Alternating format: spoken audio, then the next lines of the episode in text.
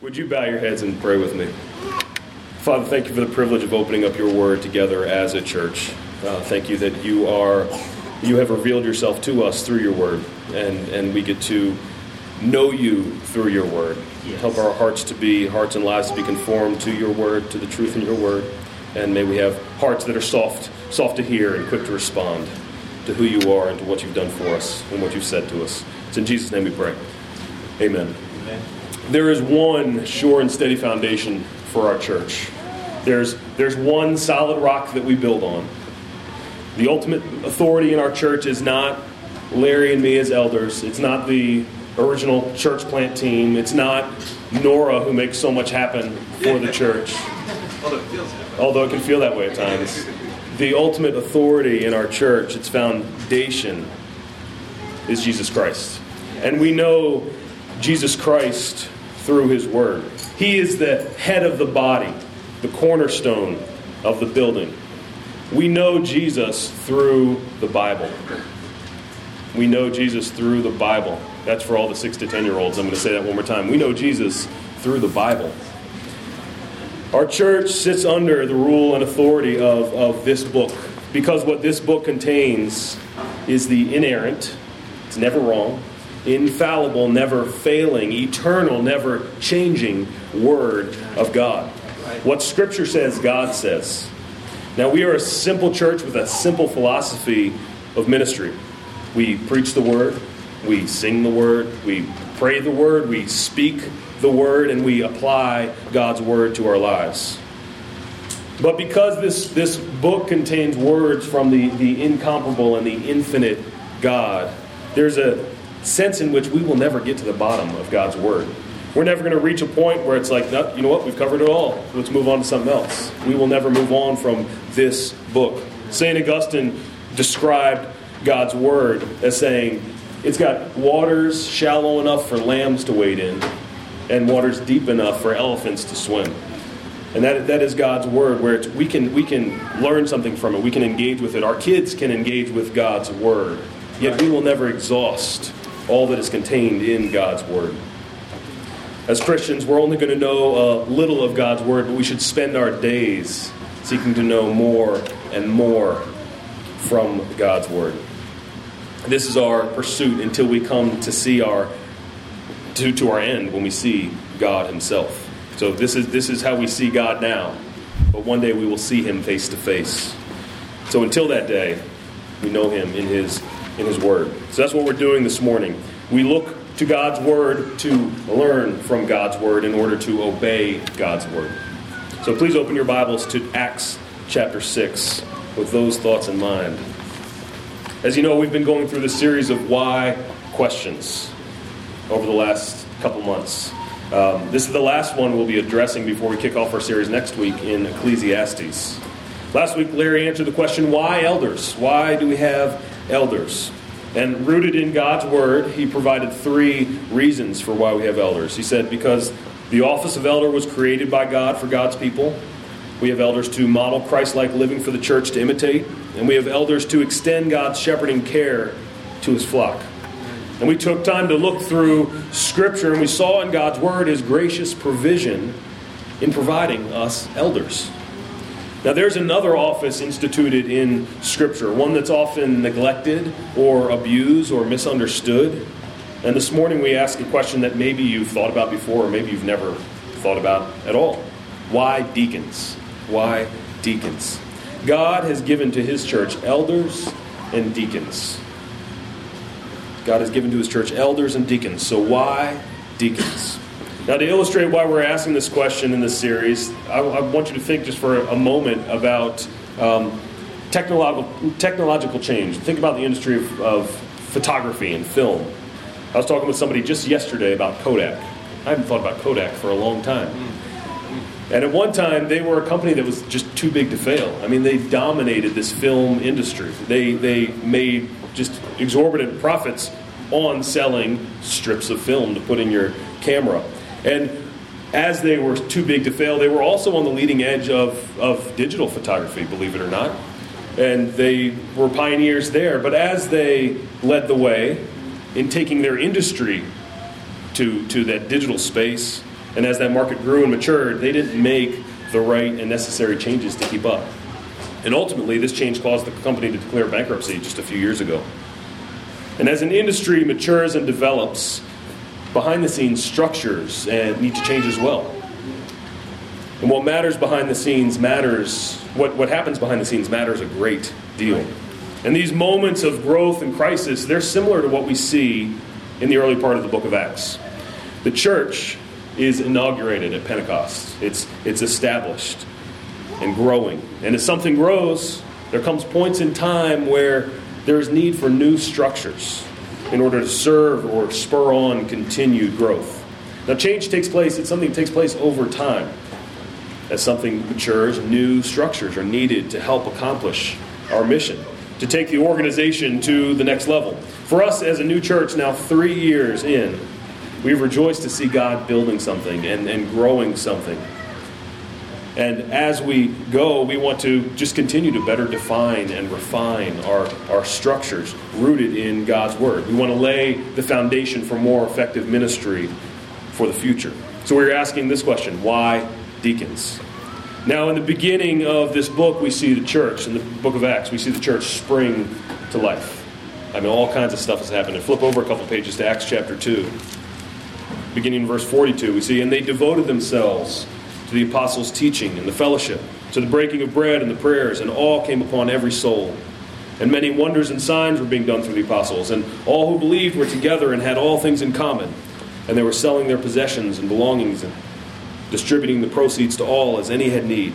And day by day, attending the temple together and breaking bread in their homes, they received their food with glad and generous hearts, praising God and having favor with all the people. And the Lord added to their number day by day those who are being saved. You see, this church is it's uh, it's just full of life. What's going on as they're sharing life, as they're praising God, as they're breaking bread together. All kinds of stuff is happening. Something new was happening. God was building His church, and and the apostles that were leading this charge in the name of Christ, they were they were the trailblazers. They were the, the church planters. They, the apostles, those who were, who were taught by Jesus and saw the resurrected Jesus, they were laying the foundation for the church. Now, eventually, problems begin to arise.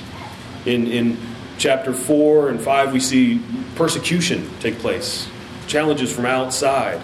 In chapter 5, we, we come across the story of Ananias and Sapphira, and that's one to put the fear of God in you the, uh, there, there are problems within as sin comes out in the context of the church. Now, when we reach Acts chapter 6, the church faces a new kind of problem. And this problem threatens the very ministry and unity of the church. And it's in response to this problem that, as the church grows and develops, that a new structure is instituted. So let's look together at Acts, Acts chapter 6, beginning in verse 1. Now, in these days, when the disciples were increasing in number. A complaint by the Hellenists, that is, Greek speaking Jews, arose against the Hebrews because their widows were being neglected in the daily distribution. And the twelve summoned the full number of the disciples and said, It is not right that we should give up preaching the word of God to serve tables. Therefore, brothers, pick out from among you seven men of good repute, full of the Spirit and of wisdom, whom we will appoint to this duty. But we will devote ourselves to prayer and to the ministry of the word. And what they said pleased the whole gathering, and they chose Stephen, a man full of faith and of the Holy Spirit, and Philip, and Prochorus, and Nicanor, and Timon, and Parmenas, and Nicholas, a proselyte of Antioch. These they set before the apostles, and they prayed and laid their hands on them. And the word of God continued to increase. And the number of the disciples multiplied greatly in Jerusalem, and a great many of the priests became obedient to the faith. And just to let you know where we're going from here, we're gonna we're gonna answer this question why deacons first, and then we're gonna answer three more questions. So if you're taking notes, just we'll be going through these four questions. So first, why deacons? Before we get the answer, let's just walk through this text and take note of a few things. Perhaps most obviously, uh, you may have noticed that the word deacon is not even mentioned in this passage. But I want you to be aware of something. Uh, I normally don't use Greek when I'm up here, but in this case, I think it's really helpful to know a little bit of Greek. And so the Greek word for deacon is diakonos. Diakonos. And so, although the word deacon is not mentioned here, when we come in verse 1 to the distribution, the daily distribution, that word right there is diakonia. Diakonia sounds same, same root as diakonos. Uh, in verse 2, we come to that word um, at the very end, the word of God to serve tables. That word to serve, that is diakonein. Diakonein. So while deacon is not explicit here, as we see this development and this new office develop, we see this kind of theme emerging of, of diakonos. And diakonos means one who serves. One who serves. It's a, it's a common word in the Bible for service. It refers to someone that has been entrusted to meet the needs of others. So as we see the forms of this word come up, it points forward to the development of this, of this office. Another thing to notice here is that the problem in this early church, it was a practical problem that had spiritual ramifications. It had spiritual significance. A practical problem with spiritual significance.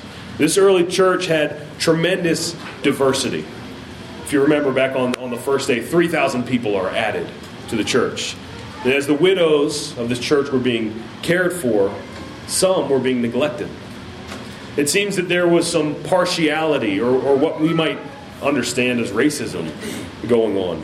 Those widows that spoke Hebrew were being treated right, they were being treated one way, and those widows that spoke Greek were being treated wrong, they were being treated another way. It doesn't take much imagination to see how potentially divisive this would be in the church. I mean, think about it in our context. After, after this service, we're going to have pizza together. And what if, as we're you're going to getting in line to get your daily distribution of pizza, if it only was a daily distribution. But if it, they would ask, "Are you a part of the original church plant team?" And if you're not, you don't get any. Mean, that would be ridiculous. But think of how divisive that would be. Or even more so, think about it if, as you came up, oh, you're Caucasian, so you get pizza. You're not Caucasian, so you don't get anything. That's what was going on here in this context. It was divisive and it threatened the, the very nature of the church, the unity of the church. So we see in verse 1 this practical problem emerge. These, these widows aren't getting what should be rightfully theirs. Verse 2 then brings a spiritual problem just more into focus. Yes, the 12 could deal with this distribution. The apostles, they could deal with this distribution, they could take it over. But as they're recorded saying there in verse 2, it is not right that we should give up the preaching of God, the Word of God, to serve tables. The spiritual problem is that if the apostles are to give themselves to answering this practical need, then they would be neglecting the priority and primacy of the proclamation of God's word. For these men to neglect this call would be a huge problem, a huge problem for the church. But look what happens. Verse 3 gives us a practical solution. Therefore, brothers, pick out from among you seven men of good repute, full of the Spirit and of wisdom, whom we will appoint to this duty. Keep in mind that this church is massive. That might seem like an unusual process there in verse 3. It's like, why didn't the apostles just say, hey, Bill, John, Pete, you guys go do this? As I was talking to Paul Rory actually yesterday about this passage, he, he had a very, he provided me with some practical wisdom that I didn't get in seminary. And he said, you know, like the church had gone from like zero to like 120 to 3,000. Like they probably didn't know all the guys in the church. It's like, that's a really good point, Paul. And so that's that's what was happening. I mean, the apostles, the twelve, they don't know all these people. Yes, they've been living life with them, but they don't know all that's going on and everything. So the church brings men forward, and the and the apostles appoint them for this duty. So the practical solution to the practical problem is for the elders to appoint men to serve in this ministry of mercy. Now, along with that, in verse four, next we see the spiritual solution to this problem. The apostles won't have to give up preaching. Rather, it says, we will devote ourselves to prayer and to the ministry of the word. Now, by these seven men being appointed for this practical service, the apostles are able to, to give themselves to what they've been called to do pray and preach. And prayer stokes the fire of proclamation. This is the call of an elder, and it's the lifeblood of the church. Look again at how this resolves there. In uh, verses 5 and 6. We see that men are appointed. And the apostles lay hands on them in verse 6 and install them in this role.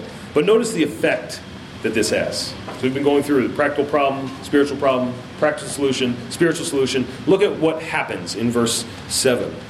And the word of God continued to increase, and the number of the disciples multiplied greatly in Jerusalem. And a great many of the priests became obedient to the faith. Looking at this verse, you get a sense just how important this moment in the life of the church was. There are three times where Luke, in writing Acts, comes to a verse like this. And this, this is one of them. This kind of concludes a section for Luke.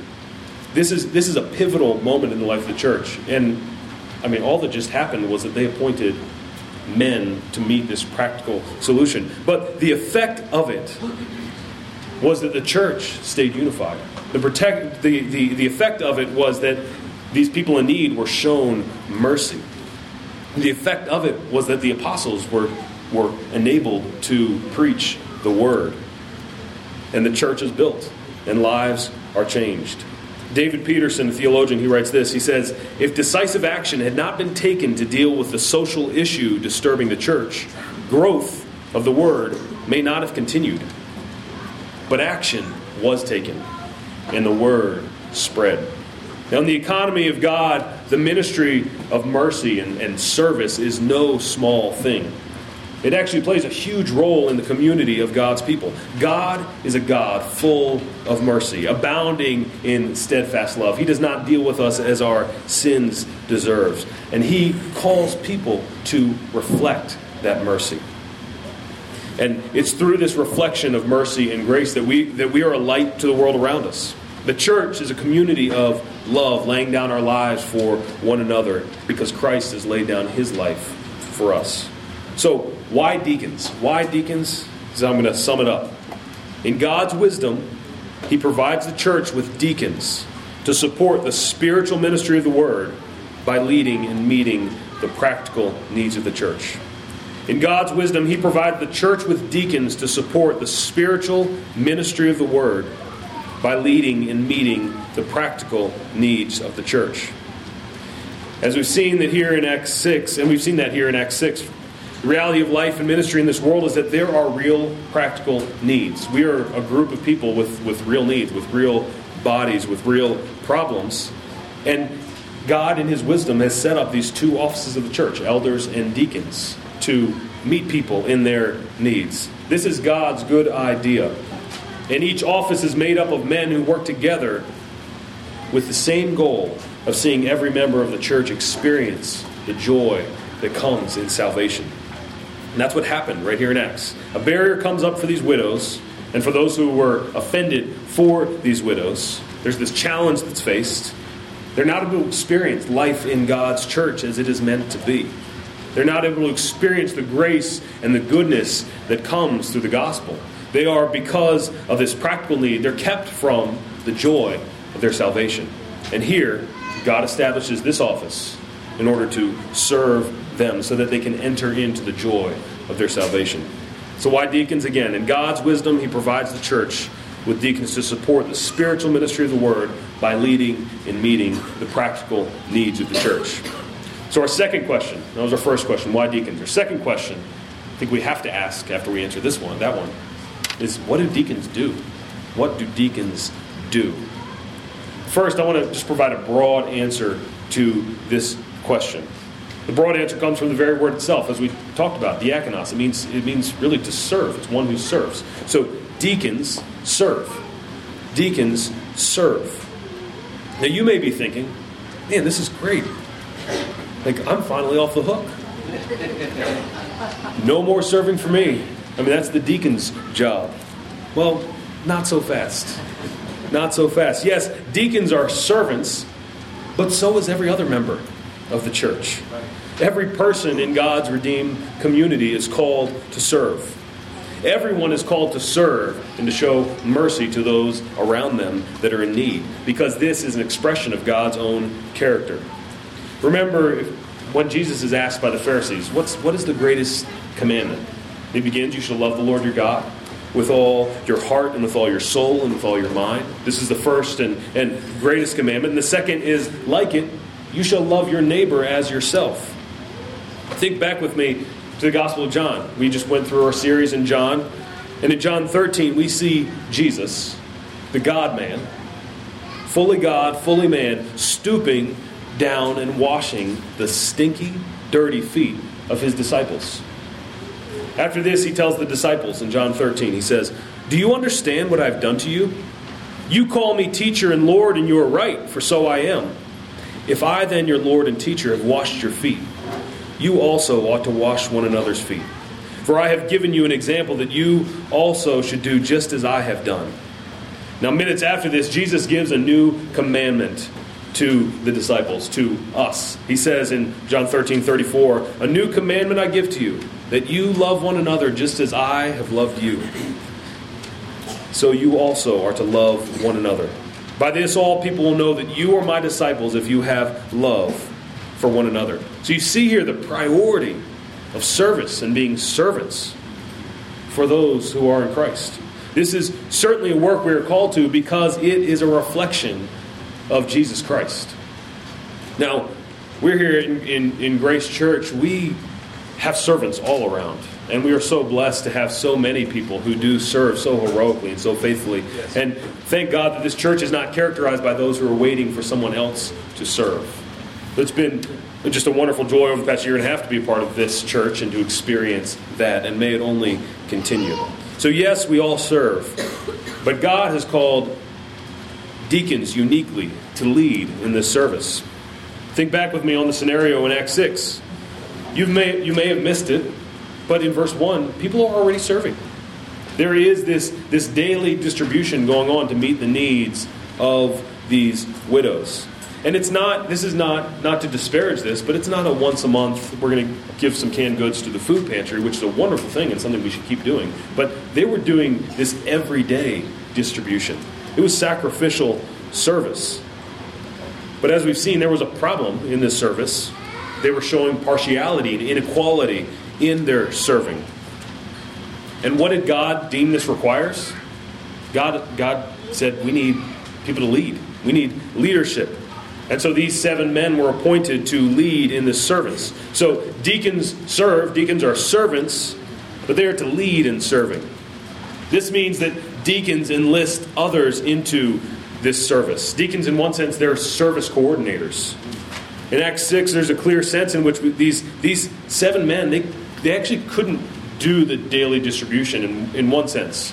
Socially, they could not be in too much contact with these widows. And so the reality is, they were enlisting other women to help with this distribution. Let's, let's drill down a little bit more on, on this idea. So, broadly, deacons serve, they lead in service. But what more does this look like? Let me just point out two things here. First, deacons lead in ministering mercy to those in need. Deacons lead in ministering mercy to those in need. There's a ministry of mercy that takes place in the church as we've talked about, it's reflective of the gospel, where all have equal status before God. It doesn't matter if you make seven figures or minimum wage. If you are in Christ, at the foot of the cross is level ground. And this should be reflected in the church. There should be no partiality, as James writes very eloquently. This category of the needy, uh, or we could think of it more broadly as, as just the poor, it must not be something we think of narrowly. It can be easy to think of this as just those who are in financial need. And we live in one of the wealthiest counties in the world. And that doesn't mean that people aren't financially in need, but that's not what's going to hit home most for us. One author describes those who are in need as could be the material, materially poor, could be the powerless, or could be the afflicted and the oppressed. So we must not be narrow in our thinking of who is in need. So deacons are to serve by ministering mercy to those in need, those who are in some way kept from the joy of their salvation. Second, deacons are to serve to protect the joy of God's people. When things go awry in this early church, people are no doubt voicing their concerns and complaining to the apostles.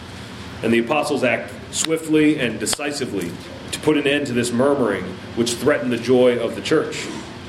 One author comments, he says, In the church, no members should be murmuring because of oppression or want, so that they can no longer experience the joy of salvation and release from all bondage in Christ.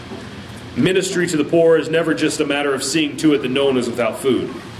This ministry includes comforting and encouraging the oppressed, and ensuring the joy in the Spirit for free children of God who have been liberated by Christ should be realized in the communion of the saints.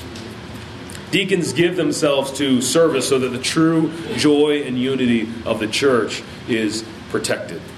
So, this is what deacons do. Deacons serve by enlisting the church in ministering mercy to cultivate joy and unity within the church. Deacons serve by enlisting the church in ministering mercy to cultivate joy and unity within the church. So that's our answer to our second question. Third question Who are the deacons? Who are the deacons? And here we're going to look at their, their qualifications. Who qualifies to be a deacon? For our answer here, we're going to turn to 1 Timothy chapter 3. So you can go ahead and turn there. And we'll, we'll be spending the rest of our time in this chapter. 1 Timothy chapter 3. The first thing that, that we notice, and Larry pointed this out for us last week, this chapter, Paul is writing to Timothy, and he gives him qualifications for elders and qualifications for deacons. And Larry pointed out the, the overall similarity between these qualifications. And they're identical when it comes to character, character qualifications. There's only a difference in gifting and in function. So, who are the deacons? Well, let's start with who they are not. Deacons are not elders. The names that are used for elder in the Bible speak to the different dimensions of this role. Again, Larry highlighted last week. Elder, one who is spiritually mature. Overseer, one who governs. Pastor, one who provides shepherding care. Deacons, they're not called to these things. They're not called to these functions. They're not gifted for those functions. Now, in this list in 1 Timothy 3, we're going to see hints of this. Look at 1 Timothy 3, verse 2, there at the end. Elders are to be able to teach. Well, this highlights the, the shepherding, the pastoral role of an elder. They spiritually feed God's sheep with God's word. And look down at verse 5. It says, Paul says, how will, how will he care for God's church if he cannot manage his own household? This highlights the need for elders to be able to, to govern and lead the church well. But like elders, deacons are to be men of God. Deacons are godly men. Deacons are godly men. And that's what we see Paul unpack here. So, beginning in verse 8, deacons, likewise, must be dignified. They must be men who are, who are worthy of respect, who are of good repute, as Acts 6 3 says, who have good standing in the household of God. Deacons are not to be double tongued, not addicted to much wine. They're to be self controlled. They're to have control over their passions and their desires. Deacons are not greedy for dishonest gain. This means they're, they're responsible financially, they're trustworthy with money. And in the ministry of mercy, as they are administering benevolence, they must be trustworthy with money. Next, in verse 9, they must hold the mystery of the faith with a clear conscience. They must hold the mystery of the faith with a clear conscience. So, for elders, they're called to teach. For deacons, they're called to hold. They should be grounded in the gospel. They should know the Christian faith. They should know God through His Word. And then verse 10 and let them also be tested first. Then let them serve as deacons if they prove themselves blameless. Deacons are, they're proven men. They the, people have seen them live their lives. People have seen their self control. People have seen that they are worthy of respect and dignified. So deacons are proven. Now, next in, in verse 11, we see their wives. Now, their wives, that word for wives, it, it's also translated as women. And there are many people who make the case that Paul is switching to talk about women deacons. This is women deacons should also be such and such. Now there is there there are many people who we would respect and we would love, who would interpret it that way. Um, as, as Larry and I have studied it, as we've talked about it, as I've read from a lot of other people that I respect and appreciate, there's one, one guy, B.B. Warfield, who, who actually would hold the women deacons. He actually says, you know, I mean, like, I hold to this, but there's like just a shred of biblical evidence for it.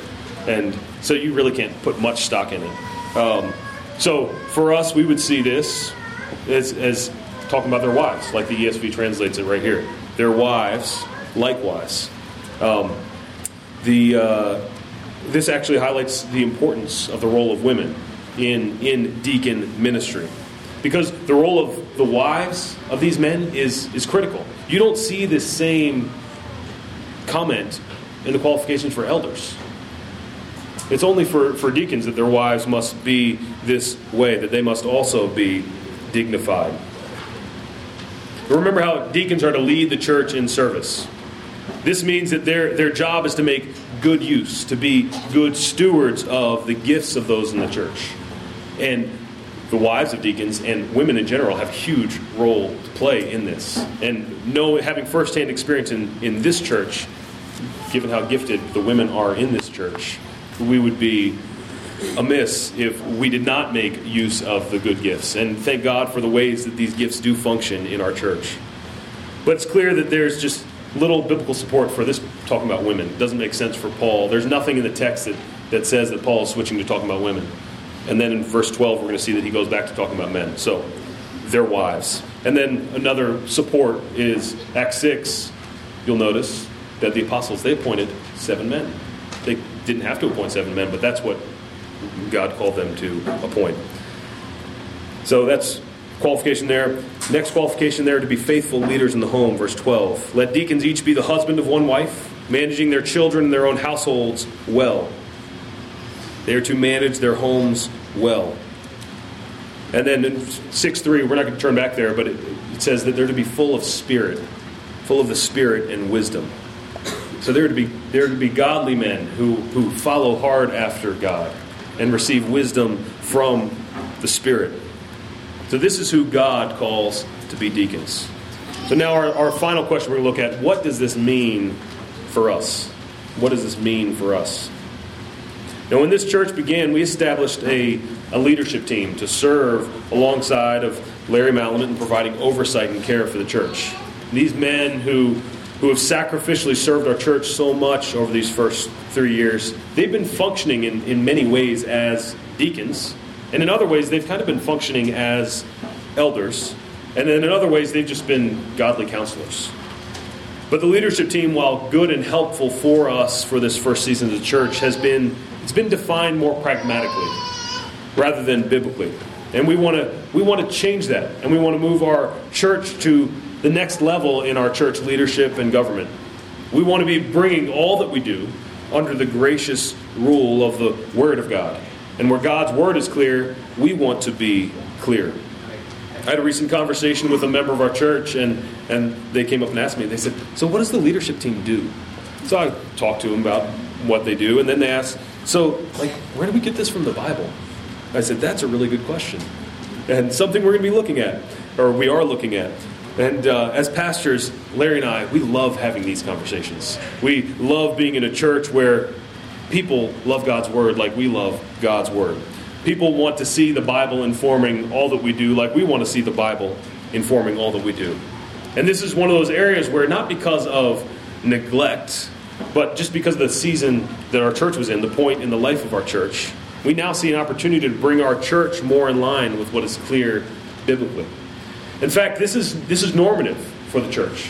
When the church began, the apostles were leading the church, they didn't have deacons. It wasn't until Acts 6 that they had deacons. When that was that was in the mid 30s AD about. If you look at Philippians 1, Paul writes this letter to the the overseers and deacons. That was written in the mid 60s. So at that time it was very common that churches now had they have overseers, elders, and deacons. Similarly, Paul writes to Titus, he says, This is why I left you in Crete, so that you might put what remained in order and appoint elders in every town as I directed you. So the church begins with elders. That is that's normative in the life of the church. Paul is not telling Titus, don't appoint deacons. But he is saying elders are what you need to appoint first. Elders are, are first priority when it comes to building the church. And as the church grows and establishes itself, as men are proven, then deacons are installed. And this is where Larry and I, in, in, in conversation with the leadership team, we feel like we are as a church now. Accordingly, over the next couple months, we're going to be walking through a process of, of reevaluating the leadership team, disbanding the leadership team, and in its place, installing deacons, where we have clear biblical categories for their role and their function. Now, this may prompt various questions for you right now, and that is that's totally fine. And Larry and I, or the leadership team, we're all happy to talk about this. But ultimately, this is an opportunity to, to elevate and give biblical grounds for many of the functions that the men in this church are already fulfilling. The Bible gives clear weight and responsibility to this role, and we want to recognize it as an office of the church. We want to put it in its rightful place in the church. So, over the next few weeks, we'll send out additional information um, and communication as to what this process is going to look like for our church. But for now, be excited at what God is doing. He is building his church through his word. He is equipping us to more faithfully and more effectively minister the word and care for those in need in our midst, both, both spiritually and practically. This is his grace and kindness to us. Now look down here at 1 Timothy. Right after Paul lays out these qualifications, look where he goes. Look at verse 14. This is why Paul is writing to Timothy. He says, I hope to come to you soon, but I am writing these things to you so that if I delay, you may know how one ought to behave in the household of God, which is the church of the living God, a pillar and buttress of the truth. Paul writes to Timothy, and God writes to us today so that we might know how to behave in the household of God. This is a defi- divinely inspired division of labor elders and deacons, spiritual and practical so that the church of the living God might be a pillar of truth. So we might be a pillar of truth, confessing the mystery of godliness, proclaiming the glory of Christ. So that's why deacons. Ultimately, it's about proclaiming Christ and Him crucified. And as a church, we don't place our hope in having the right structure. We place our hope in the one and only Savior. You see what Paul writes there. This is what we confess. He was manifested in the flesh. God was manifested in the flesh. God became man. He was vindicated by the Spirit, justified by the Spirit. In his life, he never sinned. He never gave into temptation. He never did anything wrong. He completely obeyed. And he was vindicated by the Spirit. He was seen by angels. He was proclaimed among the nations. You can't keep the message of Jesus in. He is proclaimed among the nations, believed on in the world, and taken up in glory. And now, he's, he's seated at the right hand of God, interceding for us. This is what this church is built on. This is what the church hopes in. So while we do want to continue to always be conforming our lives and the practice of this church to Scripture. Our hope is in this one, Jesus Christ. Our hope is in this Savior. So would you bow your heads and pray with me? Father, thank you for the privilege that we have of opening your word together. Thank you for the grace that is so abundantly evident as we glean wisdom from your scripture and as we experience life in this church. Thank you for the grace that marks Grace Church. Thank you for the many lives that have been transformed by the power of the gospel.